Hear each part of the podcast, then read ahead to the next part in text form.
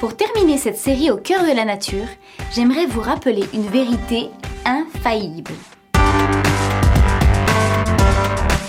Vous arrive-t-il de douter que le Seigneur peut répondre à vos besoins? Vous arrive-t-il de douter qu'il est près de vous? Vous arrive-t-il de douter qu'il vous aime de façon inconditionnelle? Vous arrive-t-il de douter de son regard sur vous? Alors j'aimerais vous montrer quelque chose et écoutez bien. Regardez les oiseaux du ciel. Ils ne sèment pas et ne moissonnent pas. Ils n'amassent rien dans les greniers et votre Père céleste les nourrit. Ne valez-vous pas beaucoup plus qu'eux?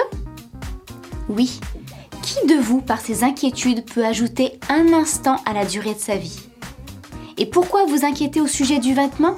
Étudiez comment poussent les plus belles fleurs des champs Elles ne travaillent pas et ne tissent pas.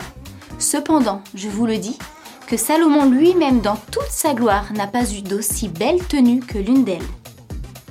Si Dieu habille ainsi l'herbe des champs qui existe aujourd'hui et qui demain sera jetée au feu, ne le fera-t-il pas bien plus volontiers pour vous, gens de peu de foi? Ne vous inquiétez donc pas et ne dites pas que mangerons-nous, que boirons-nous, avec quoi nous habillerons-nous? En effet, tout cela, ce sont les membres des autres peuples qui les recherchent. Or, votre Père céleste sait que vous en avez besoin.